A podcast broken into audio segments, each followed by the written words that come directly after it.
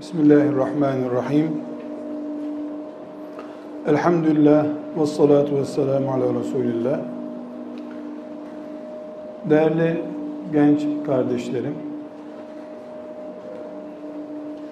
talebe talebeye ya da dengi dengine bir sohbet yapacağımızdan dolayı kendimi Allah'ın lütfuyla, nimetiyle ihsan görmüş olarak kabul ediyorum. Diliyorum ve Allah'tan niyaz ediyorum. Bu beraberliğimiz razı olacağı ameller yapmamıza vesile olsun. Değerli gençler, bir sosyolojik araştırma konusu olarak birileri araştırmış mıdır bilmiyorum ama ben çok merak ediyorum. İnsanlar aynı mideler, aynı ayakkabıları giydikleri ayaklar, aynı bedenlere giydikleri elbiselere rağmen mesela 50 sene önce bugün çocuk harçlığı denecek kadar küçük rakamlarla nasıl aile geçindiriyorlardı? Bunu çok merak ediyorum. Sizin babalarınız büyük ihtimalle sizin bugün harçlık olarak tükettiğiniz rakamlarla belki de para biriktirip İstanbul'dan daire de almışlardır. Siz ise korkarım kontür ücreti olarak da onu yetiştiremiyorsunuzdur. Bu sorunun ekonomide bir cevabı var mı bilmiyorum. Anladığım bir iş değil. Bunun sosyolojik tahlili nedir? Onu da yorumlayamıyorum. Ama bildiğim bir şey var ki dünkü nesilde mesela 300 lirayla 7 çocuk büyütmüş. Çocukların hiçbirini de dilendirmemiş. Kimini mühendis, kimisini filan mesleğe sokmuş. 300 lirayla mamur bir aile yaşatmış babaların çocukları bugün 300 lira harçlığı hakaret kabul ediyor. Bununla ne yapacağım ben diyor.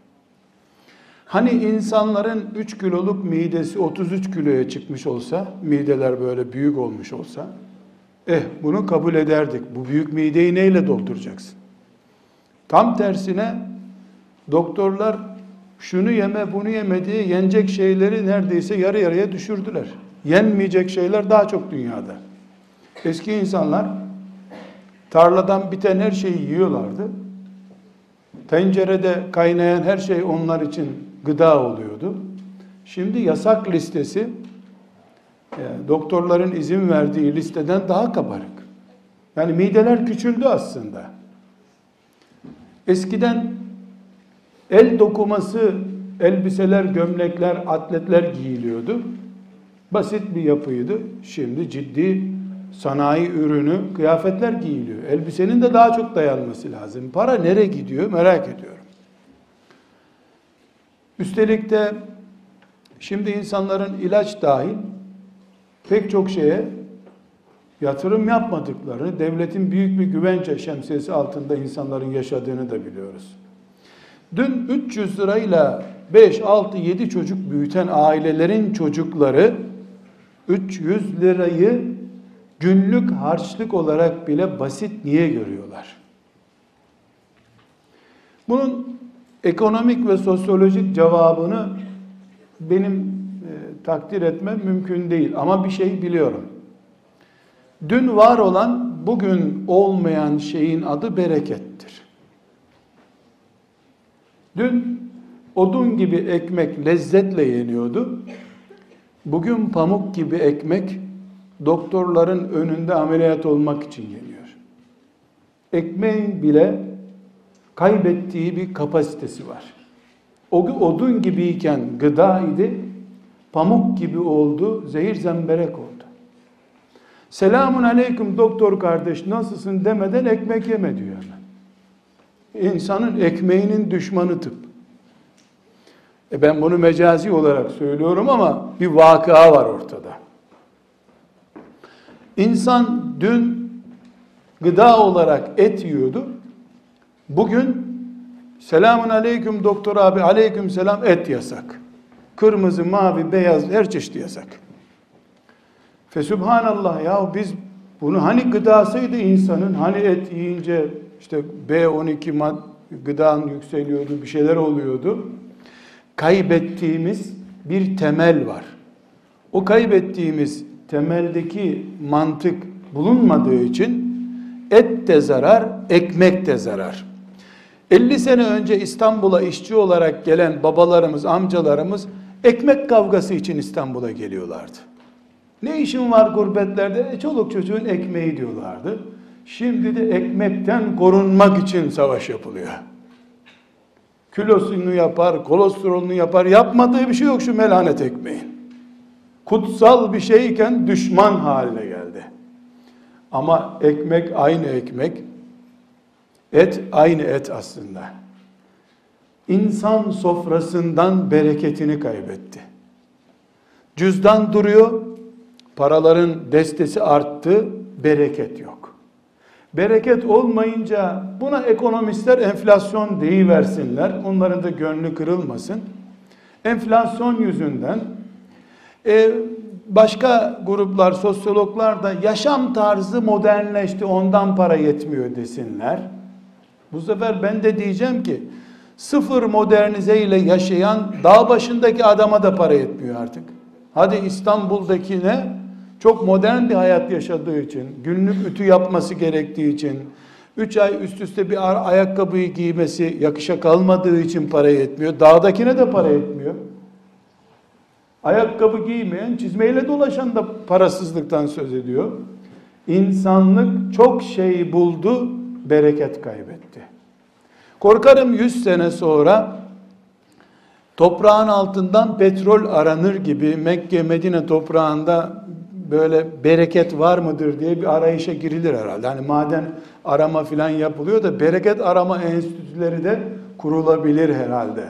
Çünkü kaybettiğimiz bereket değerli gençler soframızı etkiledi. Vaktimizi etkiledi. 24 saatler daraldı, daraldı. İnsanın teyzesine bir selam vermeye vakit bulamayacak kadar küçüldü. İnsanların bir kasabadan öbür kasabaya ancak atla gidebildikleri, atın da günde 15 kilometre yol ancak kat edebildiği, sonra mola verilecek bir dönemde kimse yeğeninin, torununun onu şikayet etmediğini, ziyaret etmediğinden şikayetçi olmadı. Sıla-i Rahim yerini buldu. İnsanlar kış gecelerinde vakit bulup birbirleriyle muhabbet ettiler. Şimdi neredeyse çekirge gibi insan bir dağdan öbür dağa sıçrayacak o kadar büyük bir ulaşım, ulaşımın küçük yavrusu iletişim çıktı. Ama yeğenini tanımayan teyzelerle dolu dünya. Sordun mu neden? Ah teyzeciğim vakit yok olsa ben seni çok seviyorum. Evet vakit olmadığı doğru. O zaman 100 sene önceki saatler Şimdi şu Siyonistlerin oyunuyla herhalde oynanmış dakikaları falan kısaltılmış olması lazım. O zaman da 60 dakikaydı. İnsanlar bir namazdan öbür namaza e, camiye giderken belki bir saat yol kat ediyorlardı. Bir cuma namazına gitmek, namaza gitmek yarım saat yol alıyordu onun için. Şimdi sıçrayarak namaza sıçrayarak dayına, halana, teyzene gidebilme imkanına rağmen insanlık kendisini kaybetmek üzere. Bu yitiğimizin adı sevgili gençler berekettir. Ne yazık ki maden arama enstitüsü günün birinde bereket arama çalışması yapamayacaktır. Çünkü bereket ne İstanbul ne de Medine toprağı kazıldığında altından çıkan bir maden değildir. Bereket herhangi bir kimya laboratuvarında üretilebilecek bir kimyasal nesne de değildir. Bereket kul ile Allah arasındaki iletişimin hız gücüdür. Bu hız gücünü ayarlayabilenler 24 saatlik bir saat limitini kullandıkları halde onlarca cilt kitap devirdiler. Matbaada basar gibi masalarından kitap yazdı gittiler. Sabaha kadar da teheccüd kıldılar. Akşama kadar da talebe okuttular. Cihat vakti de şöyle bir kalemini açar gibi kılıcını bileyip meydana çıktılar. Şehit olmadan geri gelince yolda kitap yazmaya devam ettiler İbnül Kayyim gibi. Bu insanlar yazarken bereket buldular, yaşarken bereket buldular. Hiçbiri de sabahleyin gözünü ovuştura ovuştura kalkmadı. Ne alarm saati ne de cep telefonu bir şeyleri olmadığı halde teheccüd vakti teheccüde kalktılar. Namaz vakti namaza kalktılar. Bizim ise yani dinamit konacak neredeyse evin içine kalksın diye. O saatler kuruldu, bu telefonlar kurulu, e, filan santralden bağlantı kalk diye arkadaş kapıya vuruyor. Yok ceset kalkmıyor yerinden. Neden? Ya geç yattık 6 saat oldu uyuyalı. Ah Zehebi 6 saat uyuyan birini duysa herhalde zındık diye onu Bağdat'tan kovardı.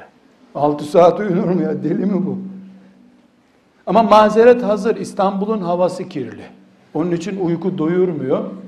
Kardeşler sen Ağrı Dağı'nda uyuyunca da 9 saat uyuyorsun. Bu sefer de oksijen fazlalığından uyuyorsun. İstanbul'da oksijen yok. Hayır hayır bu oksijen meselesi değil, hidrojen meselesi değil, bereket meselesidir. Allah iki türlü veriyor verirken. Bir çığ gibi yuvarlayarak veriyor. O çığın altında kalıp helak oluyorsun sen. Karun'a öyle verdi.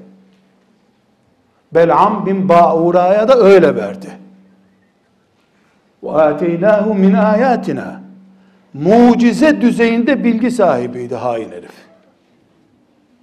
فَكَانَ مِنَ الْغَابِينَ Şeytan gibi gitti Allah'a giderken ama. Çünkü Bel'am bin Ba'ura güçlü ve yoğun bir bilgi sahibiydi. İlim ilim. Ama çığ gibi yuvarlandı üstüne ilim, altında kaldı. Allah verirken ya çığ gibi yuvarlayarak veriyor, o bizim tarlaya kar düştü demeden sen nefessiz kalıyorsun. Yahut da tane tane indiriyor, o toprağı dinlendiriyor, su oluyor, ırmaklarda dere oluyor, kış boyu, yaz boyu mutluluk veriyor. Bir nesli Allah bereketli bilgiyle bilgilendirdi. Ama öbür taraftan ekmeklerini kıstı. imkanlarını kıstı. Kardeşler, şu bulunduğunuz fakültenin kütüphanesinde yani dijital kütüphane hariç onun zaten ölçecek bir limit yok ortada. Normal basılı klasik kitaplar 50 insanın ömür boyu okusa bitiremeyeceği kadar kitaplar. Bol, her şey bol. Keşke okunsun diye de rağbet gösteriliyor. Cahız denen adam kitap okuyabilmek için kırtasiyeci denen dükkanlarda beni buraya kilitle sen evine git diye akşam kiracısı olarak kalmış. Masal anlatmıyorum arkadaşlar. Ve bu adam fakih, müfessir, muhaddis gibi böyle bizce çok muteber, mübarek bir meslektir. Edebiyatçı. Bildiğin edebiyatçı. Böyle bir adam okuma meraklısı, parası yok, kitap alamıyor. Kırtasiyeci denen, kırtasiyeci kim? Şimdiki kopyalama merkezleri gibi, fotokopi merkezi gibi. İnsanlar oraya kitaplarını getiriyorlar. Bunu sadan bana iki tane yaz diyorlar. İşte hocasının kitabı diyelim. Onları biz şimdi kütüphanelerde yazma nusa olarak hep görüyoruz. E şimdi başkasının kitabı bu ben sana bunu veremem diyor. İşte ben sana bir dirhem vereyim. Akşam eve giderken kilitle kapıyı ben içeride kalayım diyor. Çünkü bir dirheme kitap alması mümkün değil. Kırtasiyeci de düşünüyor nasıl olsa bir zararım yoktu. Tamam yat burada sen diyor. Yakıyor kandilini. Sabahleyin kırtasiyeci gelinceye kadar kırtasiye kelimesi oradan geliyor. Şimdi tabii başka iş yapıyor kırtasiyeciler. Geliyor. E, bakıyor ki hala bizimki kitap okuyor. Dükkanın kapısı da kapalı olduğu için karanlık. Şükrediyor gidiyor. Bir günde kütüphane devrilmiş kafasına öyle ölmüş. Bu da adam arkadaşlar. Yani bu ümmet karanlıklardan ışığın olmadığı zamandan aydınlık bir medeniyet kurmuş. Bereket gördüğü için. Şimdi gündüzünden daha aydınlık geceler söz konusu olduğu halde bir türlü vakit yok. Gündüzler en iyi ihtimalle şuruk vaktinden grup vaktine kadardı Bağdat'ta 650-700 sene önce. Sabah namazında güneş doğuyordu. Hemen herkes kitabının başına bahçeye kitap okuyacaklar. Grup vaktinde bir daha kitap nerede okuyacaksın? Karanlık basmış. E, kandile para mı dayanır? Ulema demek fukara demek. İmam Şafii'nin bir beytini hatırlıyorsunuzdur. Fe eyle meskenuke yel fakr diye sormuşlar da fakirliğe demişler. Evin nerede senin, nerede yaşarsın? Fi imametil ulema demiş. Alimlerin sarığında idare ediyoruz işte yani evi mesken yani alim hep fakir olur anlamında. E bunlar kandil kandil dediğin şey de arkadaşlar e, Amerikan e, British firmasından filan petrol alma hikayesi değil zeytinyağı yakıyorlar. Zeytin üretiyorsun, eziyorsun, yağ yapıyorsun. O yaptığın yağdan kandil mi yapacaksın, yemek mi yapacaksın? Yani hayat, zengin de olsan zor hayat. Fakat bir bereket söz konusu o neslin yakaladığı zamanı çok iyi değerlendirmişler. Dostluklarını çok iyi değerlendirmişler. Fırsatları kaçırmamışlar.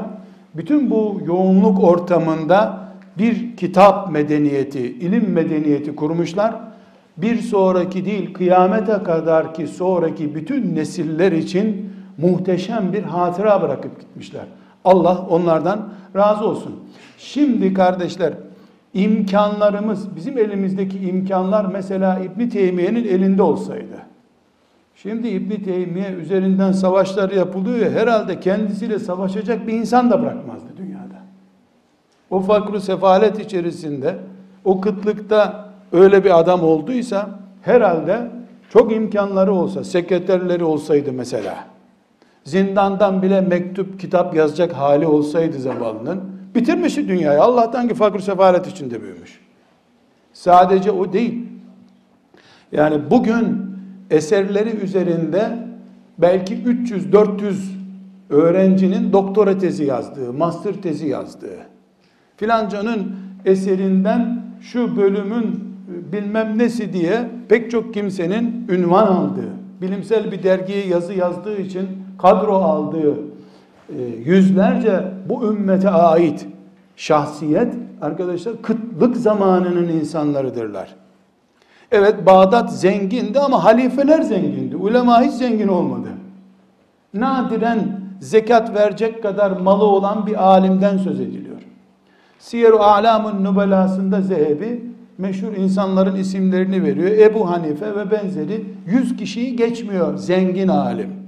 Bu 100 kişi bin kişinin içinde olsa yüzde onu olacak.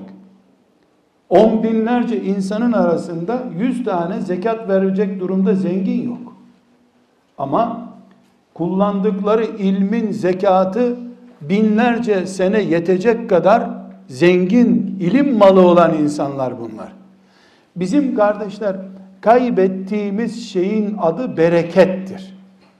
Bugünkü teknolojiyle ve bu bugünkü modernizasyonla hazır lokma haline gelmiş ilim konularıyla biz bugün eğer alimlik vasfının içini doldurup alim bitti alim alim sözü mühür olan insan tipine gelemiyorsak yani sizler 20 yaşında ben 50 yaşında bu hale gelemediysem iki talebe düzeyindeki arkadaş olarak söylüyoruz. Bu facianın adını işte laiklik, ondan sonra e, şu bu işte babam istemedi filan gibi çocukların bile inanmayacağı şeyleri e, behane olarak öne sürmememiz lazım arkadaşlar.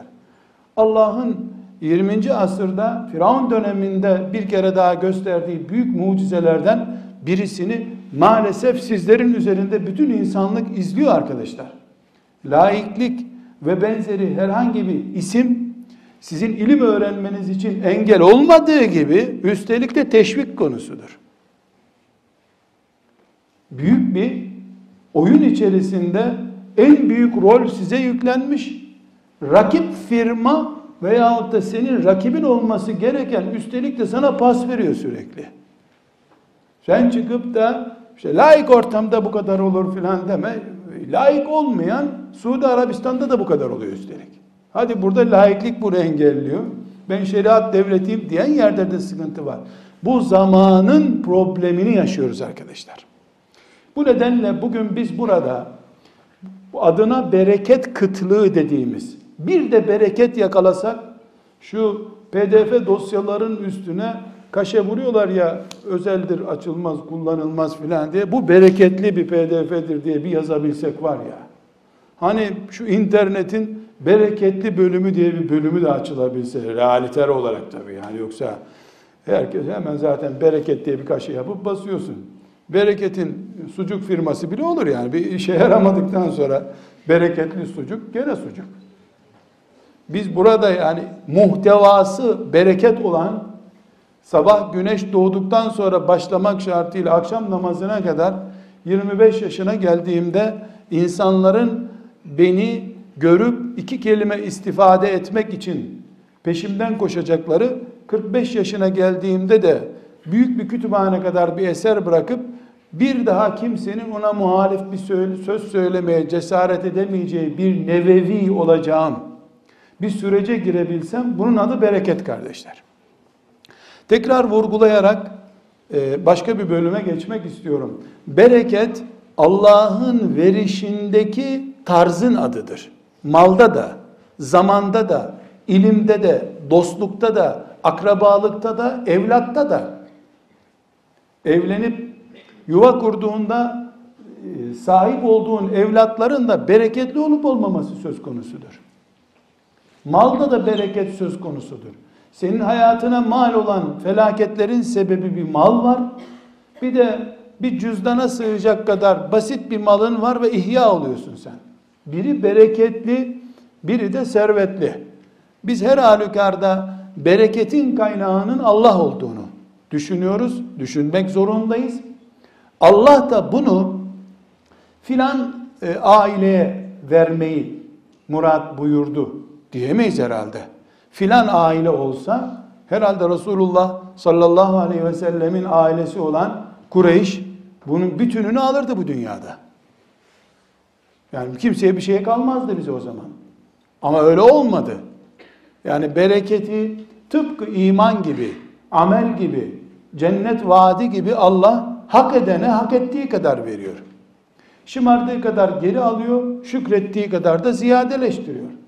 Bu sebeple Allah ile ilişkimiz bizim Celle Celaluhu veya ilimle maksadımızın Allah'la örtüşmesi, Allah imanımızla örtüşmesi manasında söylüyorum. Bizim ilmimiz, alimliğimizdeki bereketin de yansımasıdır. Bunun dışında mesela e, Mekke'de 50 sene kalarak insan bereket sahibi olmuyor. Veyahut da filan hoca efendinin talebesi olmakla da bereket sahibi olunmuyor. Çok büyük hoca efendilerin talebeleri olduk ama olmadı. Yani iletişim sıkıntısı çektik. Bağlantı kurulamıyor diye bir şey var yani telefonlarda. Hat sıkıntısı. Hat sıkıntısı oldu mu oluyor. Kimi kablolu telefonla konuşuyor, sen cep telefonuyla konuşamıyorsun. Bağırsan daha çabuk duyulacak belki ama telefonun çekmiyor. Santral sıkıntısı. Her halükarda kardeşler, bereket muhakkak dosyalardan önce, kitaptan önce, diplomadan önce sahip olmamız gereken fırsatın adıdır. Peki bu bereketin kaynağı da Allah olduğuna göre Allah verirse ancak bir insan bereket sahibi olabilecekse ben bir ilim talebesi olarak inşallah bu berekete nasıl sahip olabilirim? Müsaadenizle 3-4 madde üzerinde bunları değerlendirmek istiyorum ama bütün olarak e, bu konuyu konuşmaya fırsatımız olmaz burada. Fakat çok orijinal ve hemen bizim için devreye girmesi gereken belli birkaç başlığımız var. Birinci sorun kardeşler, ilimdeki hedef sıkıntısı çok önemli bir sıkıntıdır. İlimdeki hedef cihat düzeyinde Allah için ibadet, Allah'ın rızasını kazanmak, meleklerle boy ölçüşmek gibi Allah'a bağlantılı hedeflerden biri olursa eğer bir defa iletişim talebi niyetiyle yola çıkılan mesafe çok büyük bir mesafe.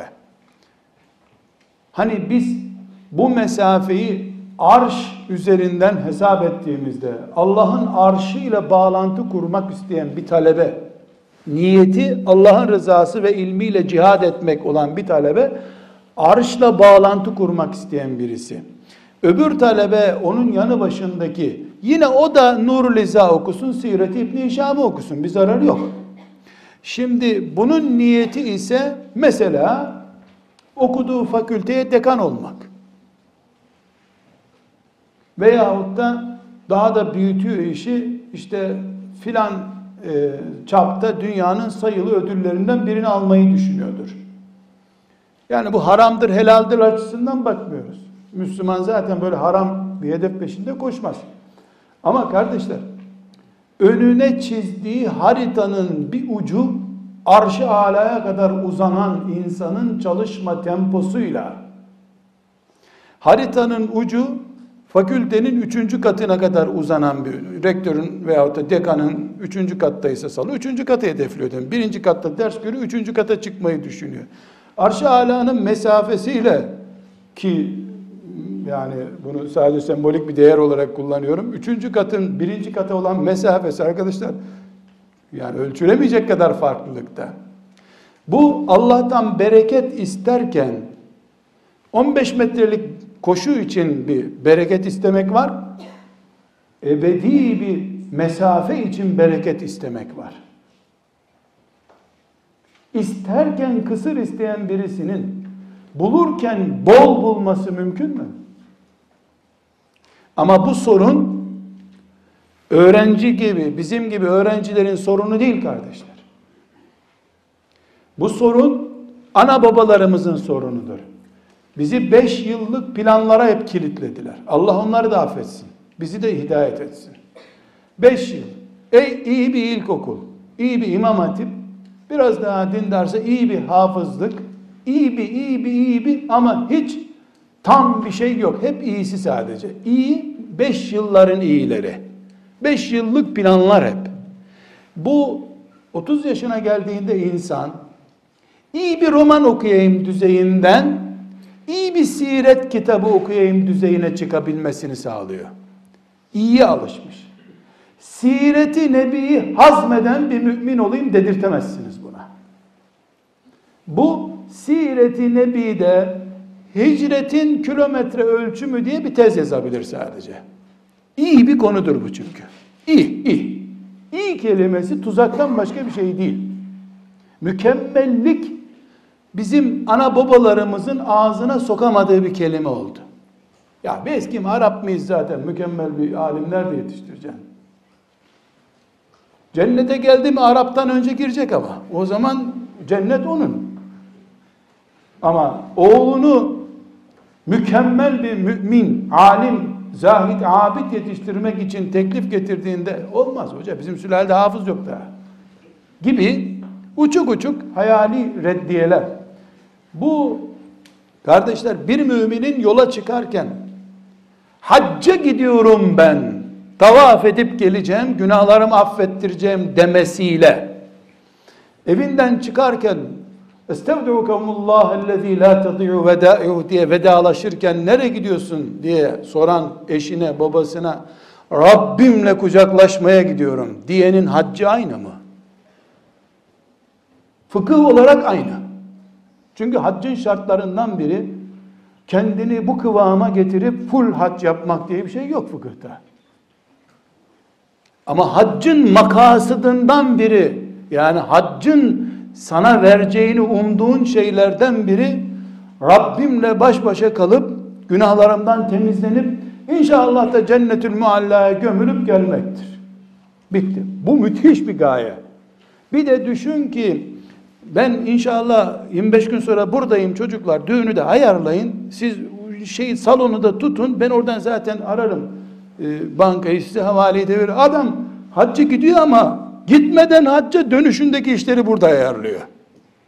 Biri inşallah Hatice'nin yanına beni gömerler de orada kalırım diye hasretle gidiyor. Biri de yani mümkünse iki saat önce gelse buradaki işleri aksamasa diye gidiyor. İlim dediğinde hac gibi bir şey kardeş. İkisi de Allah yolunda değil mi bunların? Bir ilim var, müthiş bir diploma diye bir önüne koymuş onu. Çok da önünde durduğu için büyüye büyüye diploma herhalde büyük bir Anazon ormanı kadar olmuştur gözünde. Diploma bütünü bir A4 kağıdı. Ama ona sürekli baka baka baka illozonik bir bakışla artık onu bir herhalde Anazon ormanları böyle bir şeydir. Yani onun diploması çok büyük çünkü. E, yani burada arkadaşlar hacca giderken de bu sorunla karşı karşıyayız. Sabah namazına camiye giderken ki mümin de bu sorunla karşı karşıyadır. Yani bir mümin düşünün tabiinden Fudayl İbn Eyyad mesela sabah namazı kılındığında bu namazı nasıl kıldın diye sormuşlar. Son namazım diye kıldım. Öğleyi düşünmüyorum demiş. Yani Allahu Ekber derken evet geldim Rabbim amellerim de budur diyorum başka bir fırsatım olmayacak diye Rabbinin huzurunda duruyor. Ama öbür mümin de Allahu Ekber derken telefonu kapatmış mıydım diyor. Şimdi ararlarsa hala cep telefonunda kontrol arıyor. İkisi de namazda. Fıkıh açısından ikisinin de namazı aynı arkadaşlar. Birinin namazı münafık namazı değil. Böyle bir şey yok. Sabah namazına geldi münafık olmaz zaten. Ama birinin namazı Rabbinin huzurunda kılınmış olduğu şuuru ile ihya edilmiş bir namaz. Öbürününki ise fıkhen namaz. Yani herhangi bir sıkıntı yok. İlim de böyle. Keşke babalarımız bizi inşallah yavrum İbn Abbas'la beraber cennette siz ders mers bir şeyler yaparken biz de buluşuruz. Hadi çık ilim yoluna, hadi yolun açık olsun. Deriz inşallah. Analarımız, babalarımız.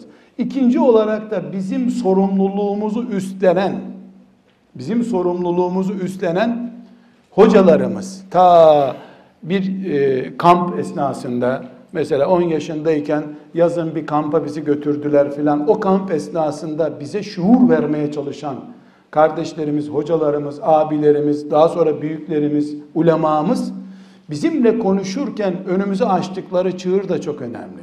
Ana baba zaten 15 dakikalık bir şey düşünüyor. İyi 5, iyi 5, iyi 5 diye 5 5 üretip duruyorlar. Şimdi gerçi bu rakam 4'e düştü. İyi 4, iyi 4, iyi 4'e çıktı. E şimdi bir ümmet anası babası tarafından 4 yıllık planlarla yaşatılıyor. Hocası geliyor bu 4 yılı 1 bölü 4'e düşürüyor. Ben anlamam bu sınıfı geçeceksin diyor. Sene sonunda iyi puan almak zorundasın diyor. Bu 1 bölü 4 düzeyine inmiş demek proje. Baba zaten hayatı 1 bölü 40 yapmıştı. 40'ta birini alıyor hayatın. Öğretmen de o biri bir daha dörde bölüyor. Ben anlamam. Bu sınıfı geçmek için çalışacaksın diyor. Bu sefer Yüce İlah Hazretleri imtihan oluyor. Ama Allah bereket versin. Bol bol göndersin hem de. Hele Ramazan'da anası dua ederse daha çok gönderecek. Kardeşler sadece örnek olması bakımından ve hemen yanı başınızda ikamet ettiği için de elini öpmenize e, vesile olur diye hocam Emin Saraç Hoca Efendi'ye sellemullah ait bir hatırayı size nakletmek istiyorum. Babadan babaya farkı tanımanıza yardımcı olur diye umuyorum. Bir e, nedenle hocam Tokat'tayken ziyaretine gittim. O zaman hala Buhari okumaya devam ediyordum hocamdan. Hocam köyünde bizi karşıladı. Daha doğrusu o da köyündeydi zaten. Köyünde hocam da çok duygulandı. Ben de çok duygulandım. İşte babasından hafızlık yaptığı yerleri filan gösterdi. Nerede ders yapıyorlar. Yasak dönemde nasıl babası uygulamalar yapmış. Dedesi ve babası bir Osmanlı alemi. Rahmetullahi aleyhime. Ee, dedik böyle muhabbet ettik. Bize ikramda bulundu. Biz izin istedik. Ee, dedi ki ben de sizinle şoseye kadar geleyim dedi. Şose Anadolu deyimi biliyorsunuz. Yani arabanın geçeceği güzergah, köy minibüsünün geçeceği güzergah şose deyimi. Şoseye kadar geleyim hocam zahmet etmedi. Yok geleyim orada sana bir hatıra anlatacağım dedi. Sevgili kardeşlerim Babalarınızı kınamanız için değil ama inşallah baba olduğunuz zaman için bunu hatıra olarak dinleyin. Böyle bir zatı da ilk fırsatta elini öpmek üzere Fatih Camii'ne gidin öpün. Hem alim görmüş olursunuz hem de hangi bahçe hangi bitkiyi bitiriyor bunu görmüş olursunuz. Şoseye doğru gittik. Bir yerde artık hocam evine dönecek. Ee, dedi ki burada dur Nurattin dedi. Durdum. Dedi bak dedi ben 15 yaşına geldiğimde dedi babam bana dedi ki oğlum ben size hafızlık yaptırdım ama gerekli Arapça vesaire diğer ilimleri okutmaya mecalim yok. Çok da zor günler yaşıyor Türkiye. Sizi e, Fatih'te Ali Aydar Efendi'ye göndereyim. Onu tanıyor. Meşhur Ali Aydar Efendi Hazretlerine göndereyim. Sizi o okutsun. Abisi de var Emin Saraç Hoca Efendi'nin. Tamam mı? Tamam baba. Ne diyecek zaten? Baba yani hafızlık yaptırmış. işte fıkıh, Arapça vesaireyi okutmak için de bir alim ayarlamış oğluna. Karar edildi dedi. Filan gün abisiyle beraber işte kamyona binecekler. Kamyondan Tokat'a gelecekler. Tokat'tan da İstanbul'a gelecekler.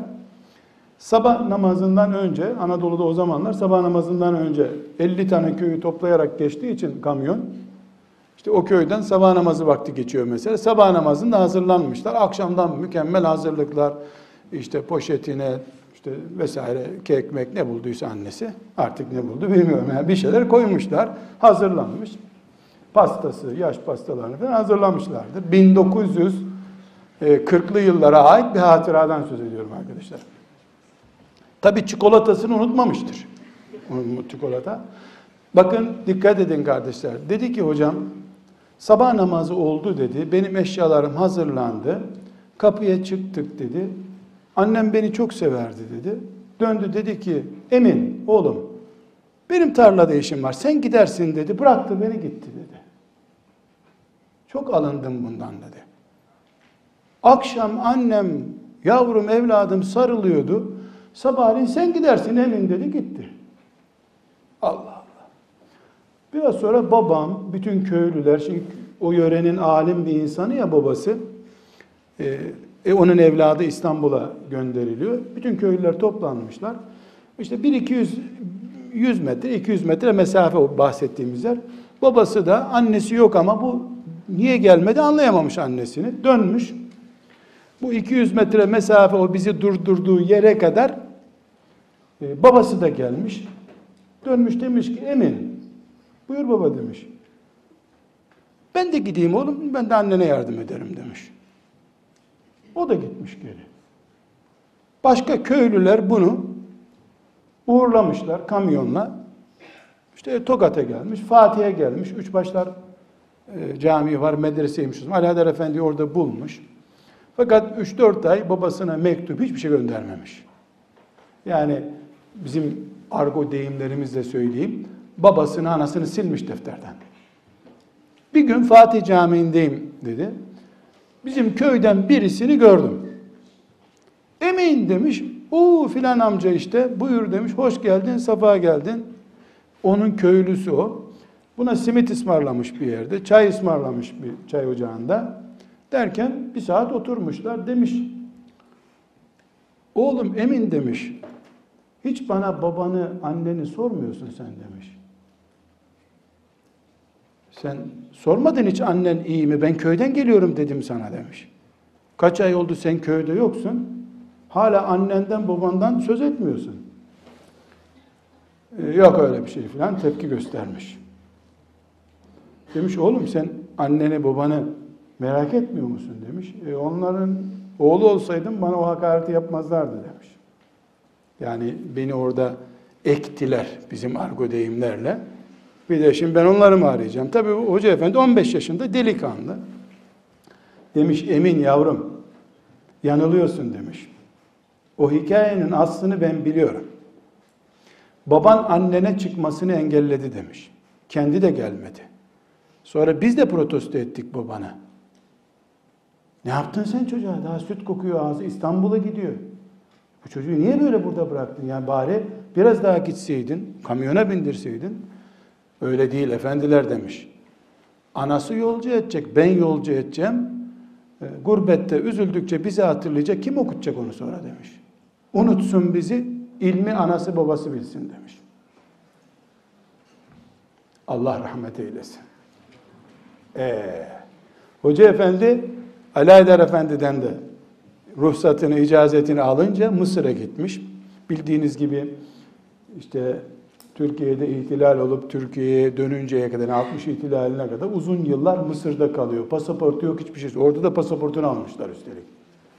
O haliyle e, defalarca hatıratında sormuşumdur. Yani dönmek istemedin mi Türkiye'ye hocam diye. Böyle bir hasreti olmadığını Seyit Kutub'un konferanslarına filan gitmekle, Zahid Ülkevser'in derslerine, Mustafa Sabri Efendi'nin derslerine ana baba olarak öyle bulmuş. Güzel kardeşlerim, herkese Allah istediğini veriyor. Kimseye zulmettiği yoktur. Ama istediğin gerçekçi bir istek olacak. Ben de isterim Cebrail kadar en azından ilmim olsun diye. Ama fedakarlığa gelince sekreter kadar da ilim istemiyorum demektir. Bir gaye sorunu yaşıyoruz nesil olarak. 3 yıllık, 4 yıllık planlar daha sonra da fark edilmeden bir yıla, bir sömestreye düşürülmüş planlar yüzünden ilmin kokusunu bile almaktan mahrum bir hayat yaşıyoruz kardeşler. İkinci sorun da bardaklarımızı temizlemeden o bardaklara süt dökmeye çalışıyoruz. Öncesi reçelli bardağın. Sen buna süt döküyorsun. Ne oluyor? Reçelli süt oluyor. Bir türlü sana saf süt kalitesinde gelmiyor. Bununla neyi kastediyorum? Günah atmosferini aşamıyoruz. Allah'ın kilisede namaz kabul etmediği sabitken kilise ortamlı bir meclise Bukhari bereketi verir mi?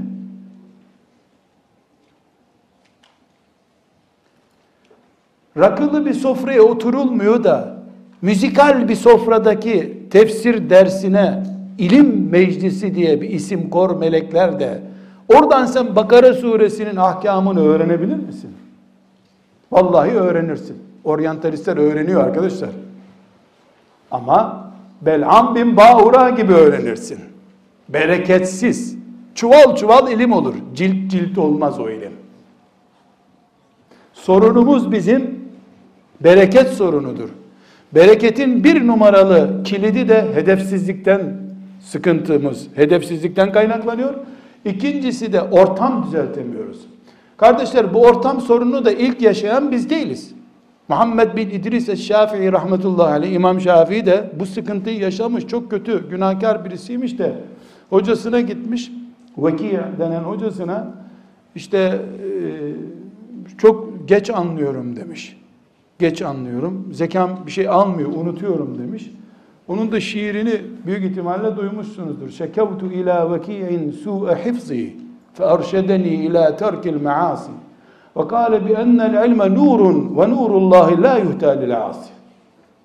Demiş ki yavrum bu ilim denen şey Allah'ın nurudur. Günahkara vermez Allah bunu demiş. Tövbeye davet etmiş onu. Bir sürü internete internete girmiş öteberi yapmıştır o muhakkak. Yani arkadaşlar onların günah dediği şey neydi merak ediyorum. Neye günah diyorlardı? Herhalde teheccüdü altı rekat kılınca o gece kendisini günahkar mı sayıyorlardı? Neydi günah dedikleri merak ediyorum. Göz kirliliği desem e, hicretin 170. senesinde ne kirlilik vardı ortada? E çok e, yani spor toto lotonun destekleriyle yapılmış imam hatiplerde okuyorlardı desem ee, öyle bir imam hatip de yoktu ortada. Neydi bu günah? Bunu merak ediyorum. Ama bi enel ilme nurun ve nurullahi la yuhtalil asi. Vicdanımıza bu beyti okumak zorundayız kardeşler. Ortam temizliği sağlamadan yapacak bir şeyimiz yok. Bardaklar kirli. Kurtubi yutabilirsin. Kurtubi'den bütün ahkamı özetleyebilirsin. Haram dediğin şeyleri orada sen yapıyor olduğun sürece buna ilim denmiyor zaten. Bu sıkıntımız da çok önemli. Kardeşler, üçüncü muhakkak tescil etmemiz gereken bereket meselesine gelince Allah'ın cemaate rahmeti ferde rahmetinden çok fazladır. Cennete girerken de böyle, namaz kılarken de camide, kalabalıksa cami, iki kişinin cemaatine göre daha çok rahmet ediyor Allah. İlimde de böyle. Kim kimin yanında ilim öğreniyor, kim hangi hocadan ilim öğreniyor kadar önemli. Sorunlu arkadaşların yanında sorunsuz ilim öğrenemiyorsun. Çünkü genç insan ki talebe umumen genç olur. Genç insan kendisini kitaba kilitleyemez. Derse kilitleyemez. Bu kilitleme tarzı yani kilitleyememen senin mevcut ortamdan fazla etkilenmen demektir. Bir yandan Allah'ın şeriatını öğrenmeye çalışıyorsun. Öbür taraftan da o şeriata düşmanca fikirleri olan biriyle yiyip içiyorsun. Burada ciltler dolusu kitap çuvala doldurulur. Buna bir itirazım yok. Ama baştan beri söylediğim bereketi çok ararsın. Çevre çok önemli kardeşler. Ve dördüncü olarak çok farklı bir hususu bizim çağımızın bugünün sorunu olarak sizinle paylaşmak istiyorum kardeşler. Zannediyorum bir kısmınız benim konuşmalarımı, yazılarımı filan okuyorsunuzdur. Müthiş Ebu Hanife düşkünüyüm. Ama asla Ebu Hanifist değilim. Öyle bir bir kimliğim yoktur. Rabbim beni onunla diriltsin diye e, var gücümle dua ediyorum. Ama Ebu Yusuf'u da çok seviyorum ona aykırı davranıyor diye. Ben onun ilme açtığı çığıra, getirdiği kimliğe destek oluyorum. Onu seviyorum. Peygamberimin rakibi haline getirmiyorum onu. Bunun da imanıma aykırı olacağını düşünüyorum. Muhammedun Resulullah ve Ebu Hanife filan diyemem ben. İmanıma aykırı. Veya kullardan bir kuldan daha faziletli göremem onu. Terazi Allah'ın elinde, karar benim elimde olmaz ki. Bu kimliğim bilinen bir şeydir ama ben bir kere daha size tekrar edeyim bir sonraki sözüm iyi anlaşılsın diye. Arkadaşlar ipsiz sapsız ilim, siz buna mezhepsiz deyin, ne derseniz deyin. İpsiz sapsız ilimden mayınlı alim yetişir. Nerede patlayacağı belli olmaz. Kendi peygamberliğini de ilan edebilir birkaç sene sonra. Dinden çıktığını da söyleyebilir. Boşuna uğraşmış 30 senedir de diyebilir. Şu kadar cilt tefsir yazar, insanlar peşinden gider, talebeler ondan din öğrenirler, başına 30 senedir uğraşıyormuşuz der. Akıbet hayır olmaz onun için. İpsiz sapsız ilim elde edilemez demiyorum. Meşrepsiz, soysuz ilim bu ümmetin silsilesinde olmayan ilim türüdür. Bizde sistematik Allah'tan, Cebrail'den, peygamberinden, İbn Abbas'tan, Tabi'i Fudail'den, Hasan Basri'den, Ebu Hanife'den, Şabi'den, Zehebi'den soyun belli olacak. Vallahi nüfus kağıdı verdiler nüfus müdürlüğünden bir baba ismi de yazdılar oraya işte diye nüfus kağıdı alınmaz arkadaşlar. Oturum belgesi alınabilir öyle. Hani Türkiye'ye gelenlere Türkiye Cumhuriyeti oturum belgesi veriyor. 10 sene oturabilirsin burada diyor. Nüfus kağıdı veremez. Soyu adamın Afrika'da çünkü. İlmi soyuyla almak lazım. Bana hocam Bukhari icazeti verdiğinde icazeti okuduğumda çok duygulandım. 1, 2, 3 diye saydım baktım 36. talebesiymişim Buhari'nin. Soyum belli. Alimallah dedelerimin üçüncüsüne ancak gittim ama öbürünün adını bilmiyorum. Dördüncü dedemin adını bilmiyorum. Kale Resulullah diyen rivayeti adım gibi biliyorum. Bu bizim ne yapalım bu dönemde fakültelerde ancak bu kadar oluyor gibi bir mazerete sığınmamızla da örtülecek bir şey değil. Mesele fakülte veya medrese meselesi değil. Arama meselesidir. Cep telefonu alırken Çin malını almıyorsun. 100 lira fark verip orijinalini alıyorsun. O zaman iyi oluyor. O zaman anlıyorsun piyasadan. İlme gelince imtihanı geçecek kadar kaliteden telefon alır gibi alıyorsan sorun burada başlıyor demektir. Yine İmam Şafii'den bir nakil yapmak istiyorum kardeşler. Ne diyor? El ilmu ma kana fihi haddesena ve ma siva zâke vesvâsu'ş şeyatîn. İlim dediğin içinde kâle haddesena olan şeydir. Onun dışındakiler şeytan vesvesesi diyor.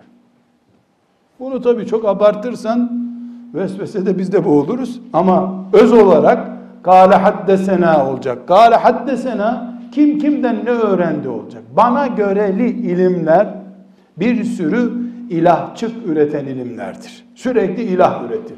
Herkesin kendini bana göre dediğine göre e, beyefendi de bir ilah hazretleri demek. Ona da e, puan verilecek, söz verilecek anlamında geliyor. Kardeşler, ilimle ilgili konuşacağımız çok şey var.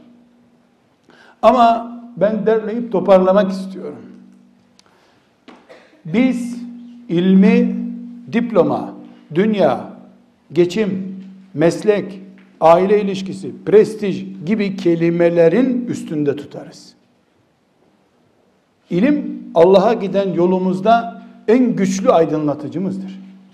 Allah ile bağlantımız ilimle başlıyor. Fe'lem ennehu la ilahe illallah. Kelime-i tevhidden öncedir ilmin kategorisi. İlmi bu şekilde görüyoruz. İlimde de kalkınmamış bir millet değiliz. İlmin temellerinde hiçbir rakibinin kendisiyle boy ölçüşemeyeceği kadar hızlı bir kalkınma göstermiş bir ümmetiz biz. İlimde geri kalmışlığımız söz konusu değildir. Bağdat'ın kütüphaneleri evlerinden daha büyüktü medeniyet olduğu zamanda. Moğollar Bağdat'ı yakıp yıktıklarında Haçlılarla beraber kütüphane yakıp ısındılar arkadaşlar aylarca. Orduların askerlerini kış günü ısıtmak için kütüphaneyi yakıt maddesi olarak kullandılar. 10 bin kişilik bir ordu da değil. 200 bin kişi bir kış boyu kütüphane yakarak ısındılar. Artık gerisini sen düşün. Bir ilim cennetine dönmüştü Bağdat. Şam'ı da öyleydi. İskenderiyesi de öyleydi. O enkazdan kalanlar bir ümmet ayakta tutuyor şimdi. Biz tecrübesiz değiliz ilim konusunda. Ama yaşadığımız zaman bizim zamanımızdan kaynaklanan ilave sorunlar getirdi. Hedefimizi küçülttürdü. Bizi günah ortamında tutmaya çalışıyor şeytan. Nasıl olsa sen istediğin kadar öğren, haramların içinde bundan istifade edemeyeceksin diyor. Biz büyük bir sıçrayış yaparak bu ümmetin geçmişindeki kapasiteyi yakalama imkanına sahibiz. Hiçbir kulu Allah'ın ne İstanbul'da ne de Viyana'da hiçbir kulu Allah'ın sen hariç denen bir kulu değildir. Eğer imanda sen hariç denebiliyorsa, sen hariç herkesin imanı iman denebiliyorsa, sen hariç herkes alim olur denmiyor herhalde. Herkese bu ilim kapısı açık.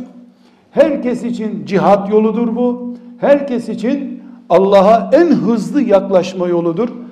Bizim sorunumuz kimle oturup kalktığımız, kimi örnek aldığımız, kimin bizi irşad ettiğidir. Allah'tan ilim sahibi olmayı, ilmimizle amel etmeyi ve amel ettiklerimizi de kabul buyurmasını bize nasip etsin diye dua ediyorum. Sizlere de teşekkür ediyorum. Selamun Aleyküm.